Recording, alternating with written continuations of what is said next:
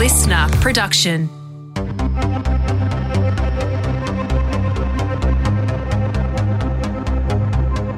Twenty nineteen, it's barely started, but thanks to an ever-growing community of hackers, we've seen 1.76 billion documents leaked in January 2019 alone. Ransomware is expected to cost businesses and organisations $11 billion. Let that sink in for a while. It's an epidemic. And we need to start thinking about the future of how we're going to combat this cyber risk environment. And that starts with cultivating a new system.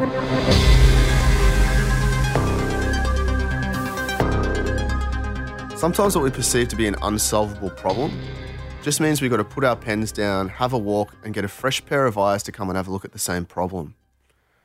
Fresh pair of eyes gives new diversity, gives new ways of thinking. And when we apply that to hacking, we've got all these new ways that hackers can infiltrate our systems. They can use social media, they can use social engineering, they can walk in the front door, they can plug in devices, they can hack us online, they can hack us through the cloud. There's so many different ways they can get in now. So we need a diverse group of people solving these problems. A technical engineer is not going to solve particularly well a social engineering problem. So we need someone that is social and understands how people can be manipulated, maybe a psychologist. We need a diverse group of people solving this complex problem. Right now, we have a very narrow band of diversity within the industry. We're kind of still thinking about the nerd wearing the hoodie. We really need to bring diversity of thinking into it. And someone to help us with that is Karissa Breen. She is a cybersecurity specialist.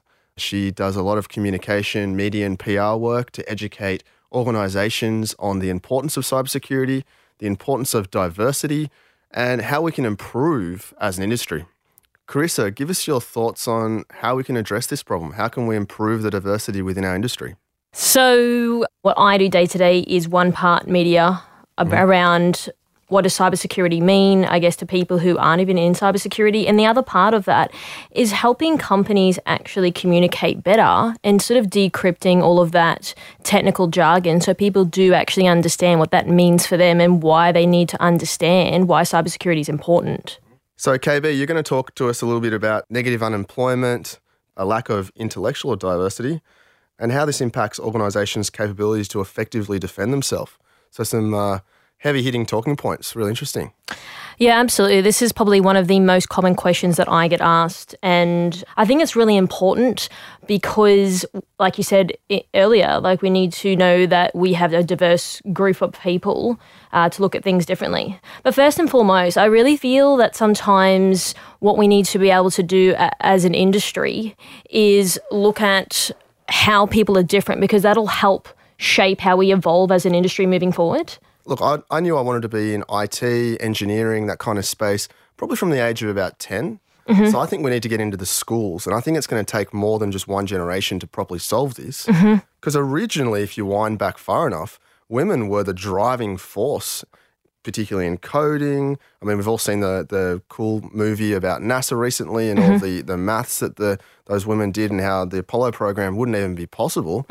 How do you think, Karissa, we, we went from that environment, which was essentially driven by women, mm-hmm. to where we are now? And you go into a coding class or a infrastructure a class at university, and like you said, it's a boys' club. It's mm-hmm. basically maybe two or three women. Uh, how do we solve that? What's caused that? How do we get here?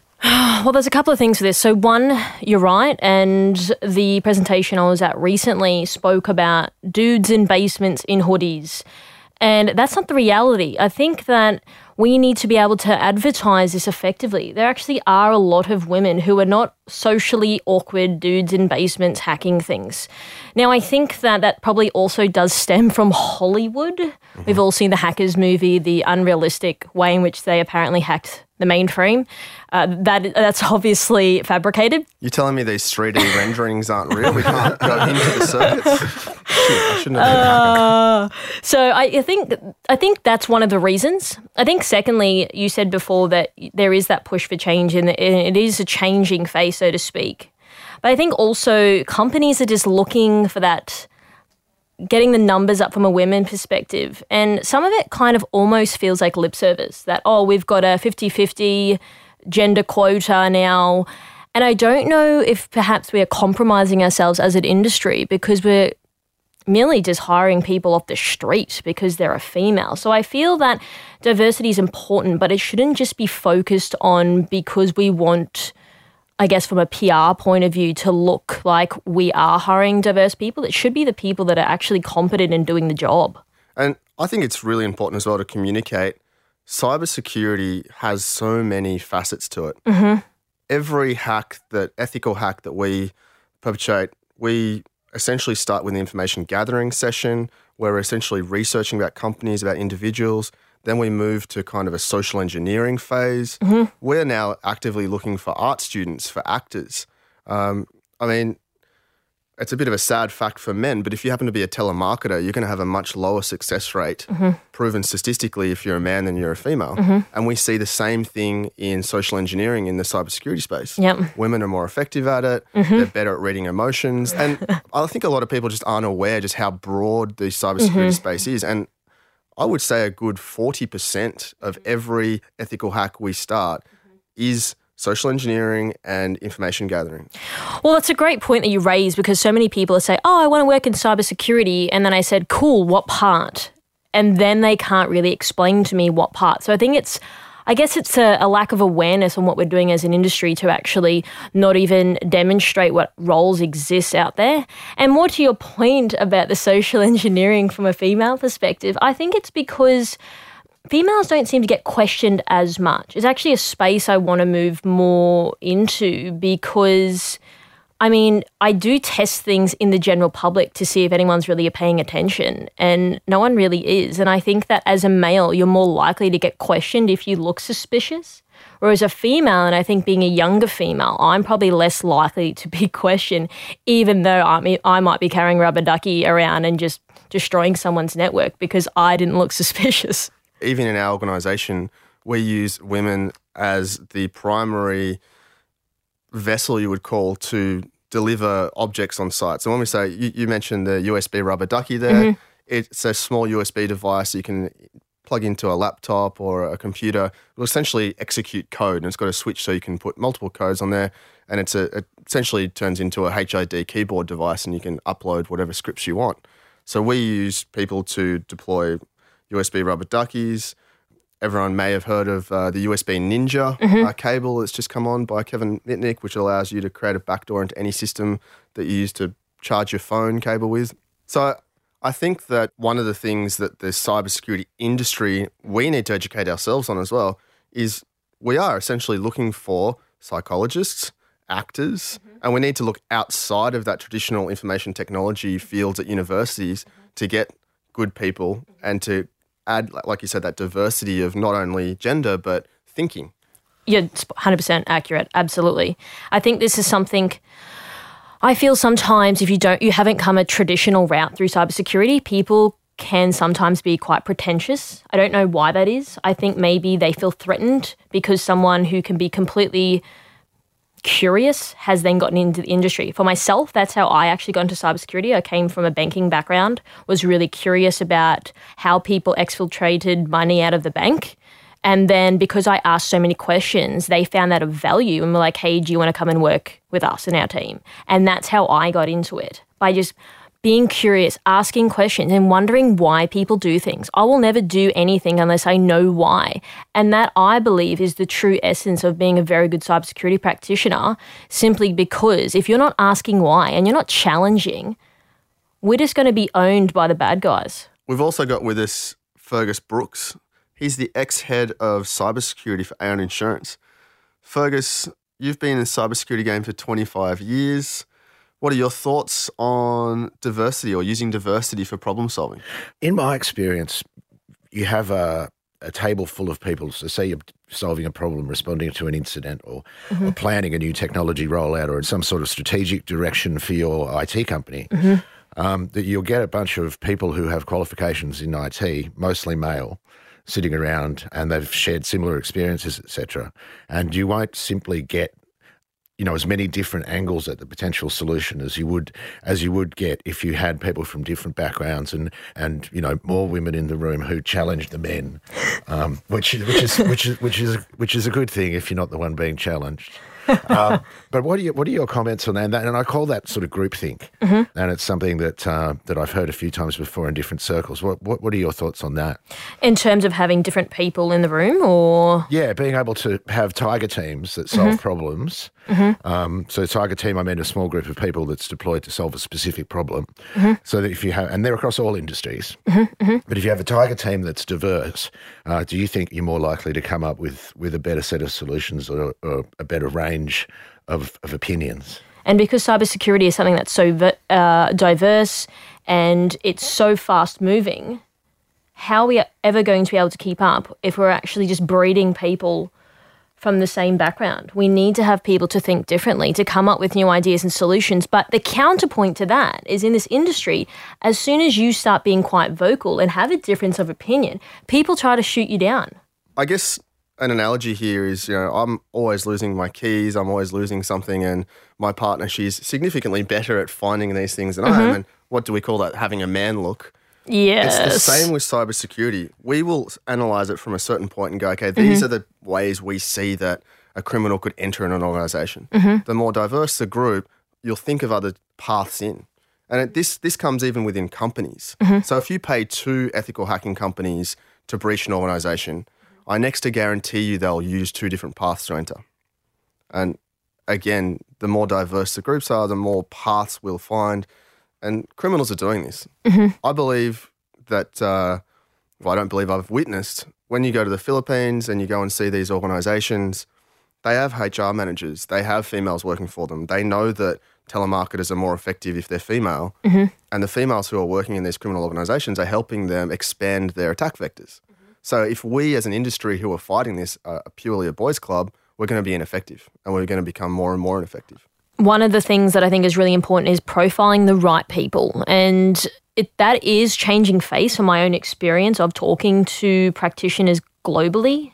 I think it's really just about that we need to look at this on a larger scale to say, hey, if we're not going to embrace people who are different, and I have done a presentation purely about how I was different, I don't think we're going to be able to win and we're going to lose as an industry because we are being naive in the fact that we don't want to embrace people from different backgrounds.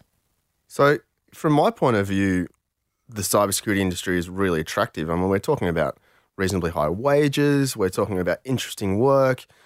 Every day is different. We're targeting different organizations. We're helping organizations build frameworks and methodologies and policies and procedures to stop themselves being breached or to minimize their risk there's negative unemployment in this industry. Or I know you've got some challenging views on this, Chris, but there's very low unemployment. Mm-hmm. Obviously, that's driving wages up and up. So I would personally believe that that's going to create a big sort of backfill. Mm-hmm. What period do you think before we start seeing, you know, close to gender equality? I don't know. I don't have all the answers in terms of the time frame. What I do know is that uh, I was speaking to an industry contact of mine, Greg uh, Vandergast, and he's kind of moved my thinking on this part. When him and I spoke, now while there's a genuine thirst for more and more people to be in this industry, he came from the position that there's not enough people that are being motivated to be constantly learning. And I feel that people are sort of just getting to a certain level and they just feel comfortable there's not the satisfaction with continuously to achieve uh, a certain level within the cybersecurity space. Which is a problem, right? Mm-hmm. I mean, cybersecurity, our job is to research. It's probably one of the hardest things about working in this profession. Absolutely. New operating systems coming out, new technologies coming out, and yep. we are expected to be masters. Uh, one of the things that my COO, Steve Williams, commented on very early on uh, when he joined our organization is holy cow, you guys are just learning this now and then we're trying to mitigate and and create strategies to protect from risk. Mm-hmm. But it is a constant cycle of learning. Yeah, uh, Bastien, I noticed that very early in my career. Like literally, when uh, I got my first job in IT, this was 25 years ago, there wasn't a security industry. It didn't exist. You know, we all sort of learnt on the job. And one of the things that I did in order to get to myself to a level of seniority was I jumped from contract to contract. Mm-hmm. So if I wanted to be in you know, Windows NT, then I'd learn a bit of Windows NT in my current job and then put myself out as a as an expert. Sorry, previous employers. well, do, do, you notice that some clients, and, and I come from an infrastructure background as well, they'd sometimes be surprised that you'd be on site fixing, for example, maybe a storage area network or a server, and you'd be Googling. I've never seen this error message before. They're, aren't you supposed to know what you're doing? Why are you Googling this? And, um, what, what, if you what if you're uh, what if you're pre-Google? Oh, yeah, then you've got some challenges. Uh, yeah. yeah, and I, I, remember installing companies up to the internet for the first time, and a lot of people freak out when, when I say that I used to install banks and such to like just connect them up to the internet, and um, and I'd say I had a lot of trouble with firewalls, you know, getting them to work and stuff, and people in the room will just go, "Why don't you just Google it?" It's like because I'm connecting them to the internet. it didn't exist you're then. Not, you're not seeing the way that this works. But but that in itself made it such a challenging and so much fun career. You know, I've had a great life off the back of this of this industry, mm-hmm. um, and it's been very exciting. And and as we've talked about throughout the um, throughout the series, we've talked about how it's constantly changing, it's constantly evolving. There's nothing static about it. The threats are increasing. Mm-hmm. Um, Bastien talked about a USB Ninja before. That just came out this week. Mm. You know, this is and and this is a new thing. There's a there's a new thing every day. There's a new there's another attack every day. Mm-hmm. You know, somewhere in the world, you can't go through the internet without finding someone's been breached or someone's had a problem. It makes cybersecurity incredibly dynamic and fun industry. I used to be the most boring person at the dinner party but I'm not so much anymore. Why? From being the security person? Yeah, or? from being an IT security person. But then I worked in insurance for a couple of years and I knew what it was like to be the most boring person right. at the party. These days, people are actually fascinated with what I know and what I've seen yeah. Um, from all walks of life. So, you know, getting that message out to people. So, you know, you're not going to be the nerdy kid sitting in the corner. You're going to be a person who says, you work in cyber risk. Tell me about hackers. Tell me about cyber terrorism. Mm-hmm. Tell me about all this kind of stuff.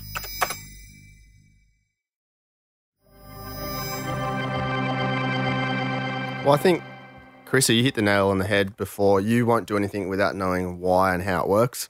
Anyone in the cybersecurity industry really has to have a fascination to understand how things work, whether that be the human brain, which is what we hack more often than not, surprisingly, in the cyber industry, to technology, to marketing, to sales. You just have to understand how all these processes work. Mm-hmm. And I, I, go back to your point uh, that you know certain people in the in the industry will achieve a certain level and then they stagnate. Mm-hmm.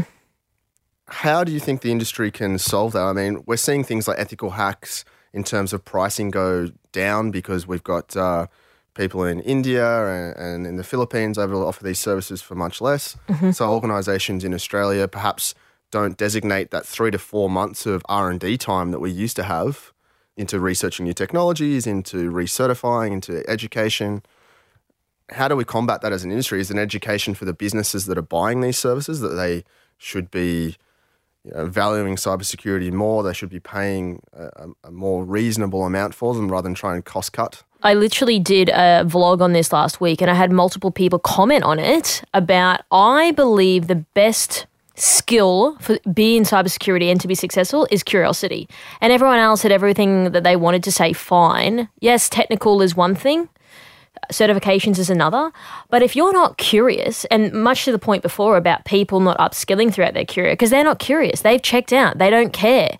Finding people who would, like you said, have that genuine why and that hunger about them are more likely to succeed. And that is, I believe, the fundamental skill that you need to be successful. You can teach everything else. If you're not asking why, then I don't think you should be in this industry because we don't need more people to sit on the fence and not actually ask questions and challenge because we're going to fail. And I believe that you can teach all of those other skill sets. Yeah, I mean, especially in cybersecurity, our job is to hack and crack systems. Mm-hmm. So teaching them the traditional way of doing that possibly isn't the answer. An example I'll use when we interview staff, we put a Rubik's Cube in front of them. Mm-hmm. A person who got the job straight away didn't know how to solve the Rubik's Cube, ripped all the stickers off it and stuck it back on and we're done. he has hacked the Rubik's Cube, Perfect. given me the solution, and the outcome is what I wanted. I don't care how they got there, but they were successful in getting the job. And that's an interesting thing that you say that. I've found the best cybersecurity people are people that are weird and think so differently. Because without their brain of thinking differently, I don't think we'd be where we are. If you're just like run of the mill, average, don't question, don't challenge, you're not going to get far. And I don't think that you're going to actually add a lot of value simply because you're not thinking so wildly different to everyone else. Yeah, I, I agree. I mean, myself, as an example, uh, I'm originally from France, came to Australia when I was about five years old. Parents decided I was old enough at about six or seven to leave me alone for about half a day. I found my dad's toolkit. I took apart mum's washing machine just to see what was inside it. Basically, had exploded this thing out in the lounge room floor. Parents obviously a little bit upset when I got home. Did manage to put it back together. The spin cycle didn't work so well, but yeah, that's that level of curiosity. What is this thing? How does it work? Please, kids, don't do this at home. You, you may electrocute yourself. Well, yeah, and I, get, I, I agree with this entirely. And I mean, I think sort of certainly when I was in my early 20s, uh, and I'm showing my age here, uh, but working in IT when Windows 95 came out, you know, before it came out, the beta of Windows 95, we had it as soon as we could get our hands on it, and we were testing it on computers. Same happened with NT, NT4, you know, all that kind of stuff. I wanted to know how it worked. I wanted to get on top of it, and and that was fun for me.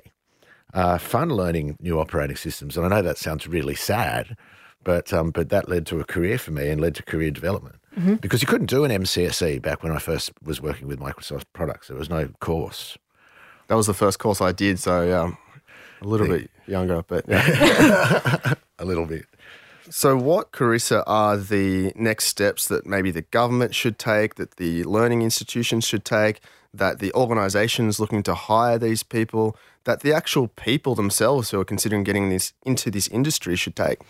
Well, when you mention the government, I think what the government actually should be doing is profiling one the right people and knowing that doing it in a way that's palatable to people as well, not doing it in a very archaic, banal way of addressing cybersecurity. For, I guess from an education point of view, getting people out there to talk about it and being very human about their experience in the industry. And what I mean by that is not being so PC in the sense of that it makes it almost boring. It's not going to attract young people. These people are not that much older, younger than me, sorry, so I understand how their mind works. And I think that by being so corporate, so to speak, will actually deter them because they're not going to see themselves working in a position like that. And then I think, lastly, having continuous meetups, events to talk about what type of roles actually exist out there. Like you said, someone might be hating their psychology degree, but hey, you can come and do social engineering because you understand people, you understand behavior, or you might be a software developer. So why can't you do, then do security engineering? Yeah, I mean, acting has at the top of the field really high salaries and glamour lifestyle, but for the large majority of people in the in the acting community, they're struggling to find work. Maybe they can come over to, into our industry and practice their skills, and then uh, yeah, act just throughout the day, and then uh, perhaps still get a job. Well, I think it's a, de- de- uh, a very unique way of looking at it as well. And it's like you said, it's thinking outside of the box continuously and getting the right caliber of people anyway. One thing that used to annoy me when I was working in large corporations was just that to fill the quotas. Well, then are we actually hiring the right people or are we just hiring people for our company to look better in the apparent marketplace? Yeah, it's refreshing to hear that view because I myself have experienced going for a job, and when the whole gender diversity thing came through, I felt like I was probably more qualified, but they went straight away and gave it to the female competing against me. And that's actually insulting to a female. And I would always want to win on merit. Th- If someone actually said to me, you won purely because you're a female, I would actually walk out of the room because that's insulting to my, uh, I guess, how I am and to the whole female population because that's not really fair then at all. And no one wants to win like that anyway. Yeah, damn right. That's why I think, uh, you know, there's been so much conversation all the way up at board level on quotas. Do we do we set up gender quotas? Do we set up any kind of quotas for employment? So what we're basically saying is, is that if we have a candidate here who has the most qualifications, but we don't have a spot because we've got a quota, then you take on a lesser quality candidate, which, as he says, means a lesser quality candidate, but also insults the candidate. Well, I would be insulted by that. Can, can impact their self confidence as well. So I, I think the quotas, the quotas thing, and people saying, "Oh, we just want to get more women on board for the sake of it," I think Mm-hmm. that's a flawed argument. No, 100% agree. And we're actually going to be compromising ourselves as an industry if we're just hiring anyone for the sake of getting quotas up. Yeah, So I guess maybe I can cover off some of the steps for an organisation. So my leadership team, we're actively talking to the TAFEs, the universities. We probably need to start talking at a, a younger school level. We start to look at uh, perhaps roles that are more effective for certain types of people. a good example of that is uh, when we first started the organization, we had technical people and we started doing ethical hacks, and they were largely technology based. When we started asking our tech heads to go on site and breach a site and plug in some device, they freaked out. So they stuck out like a sore thumb. This nerdy looking guy sweating like crazy, shaking, and, and basically trying to plug in something into a often very pretty receptionist computer was the last place they ever wanted to be and, and just hated it. It wasn't what they wanted to do. It wasn't why they signed up to to be in the cybersecurity industry in the first place. Whereas another person will be far more suited to that and enjoy it and love it and and help us as an industry. What is something that an individual could do if they want to get into the industry? Well, I guess one of the things would be go eh, and hang out at local meetups. So you can go on meetup.com or Eventbrite, go to along to some of those events so you can see what type of people are there. Generally, you're going to find someone that is always going to be looking for people. You can start to get to know other people within the industry. I think someone who's potentially looking to diversify their career would be uh, like, what are you currently doing at the moment? So, example, I did an event at the start of this year, and one of the ladies actually spoke to me and said, I'm studying psychology. And back to your point before, we said, Well, actually, I think you would be really, really good as a social engineer. And she's like, I hadn't even heard of that. I didn't even know it was a thing.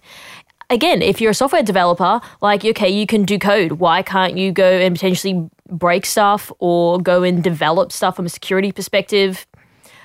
Always be asking questions to people in the industry as well. Follow people that share different opinions. Go and do lots of reading, listen to podcasts, get the knowledge up, and you might, you might be surprised to find out that where you started is actually not what you're doing now. And that's exactly what happened to me. So find out what you enjoy and then understand perhaps where that could fit into the cybersecurity field. I think so. And following people online, like what do they talk about? Maybe that's something that I didn't even know existed. I think that's an important point. I don't think nowadays the Seeks of the world, the Indeed jobs of the world, is really where people like myself are looking for talent. Mm-hmm. We're going to networking groups, we're going to dinners, we're going to breakfasts, and you meet individuals. And yeah, if you come and hang out in that community, I mean, it's a great community of people already. Um, that's where you're probably going to find out a lot more about the the industry, a lot more about what we're looking for, and potentially, yeah, fantastic. A psychologist come along and approach me I'm going to be, yeah, arms wide open trying to get them into my organization. If I can be more effective at ethical hacking and more effective at training organizations to protect themselves and reduce risk, I'm all for it. And some people might be an expert at one particular thing, and you can say like, "Hey, like I could actually go make you from an eight to a ten because you're very, very good at doing that one particular thing." And then potentially that they can go and grow their career after that. But I think getting them in the door and again, it comes back to the right caliber of people. You have to be a very special, unique person to work in this industry and have a significant career because these people are the people that are helping defend data, our countries, our identity. And those people need to come from a, a very unique skill set to be able to help countermeasure that continuously. Look, there we have it. All these smart, interesting people that uh, curious about the world, we are waiting for you in the cybersecurity industry. Governments, we'd love to see you educate at a lower level, at a school level, uh, as much as possible. And all the learning institutions out there, wake up to the fact that you probably need more of a PR and marketing and media effort to actually get diversity within the group. Where us as employees are, sick of just seeing the same kind of guys applying for the jobs we'd love to uh, see some more diverse people coming and working with us. Cyber Hacker was brought to you by CTRL Group. Presented by me, Bastien Treptel, produced by Matt Dwyer, our very own Stephen Williams from CTRL Group, and special thanks to Karissa Breen. Hacking is real. People and organisations are being taken down every day. If you'd like some professional advice and assistance, go online to ctrlgroup.com.au and we'll help you. Listener.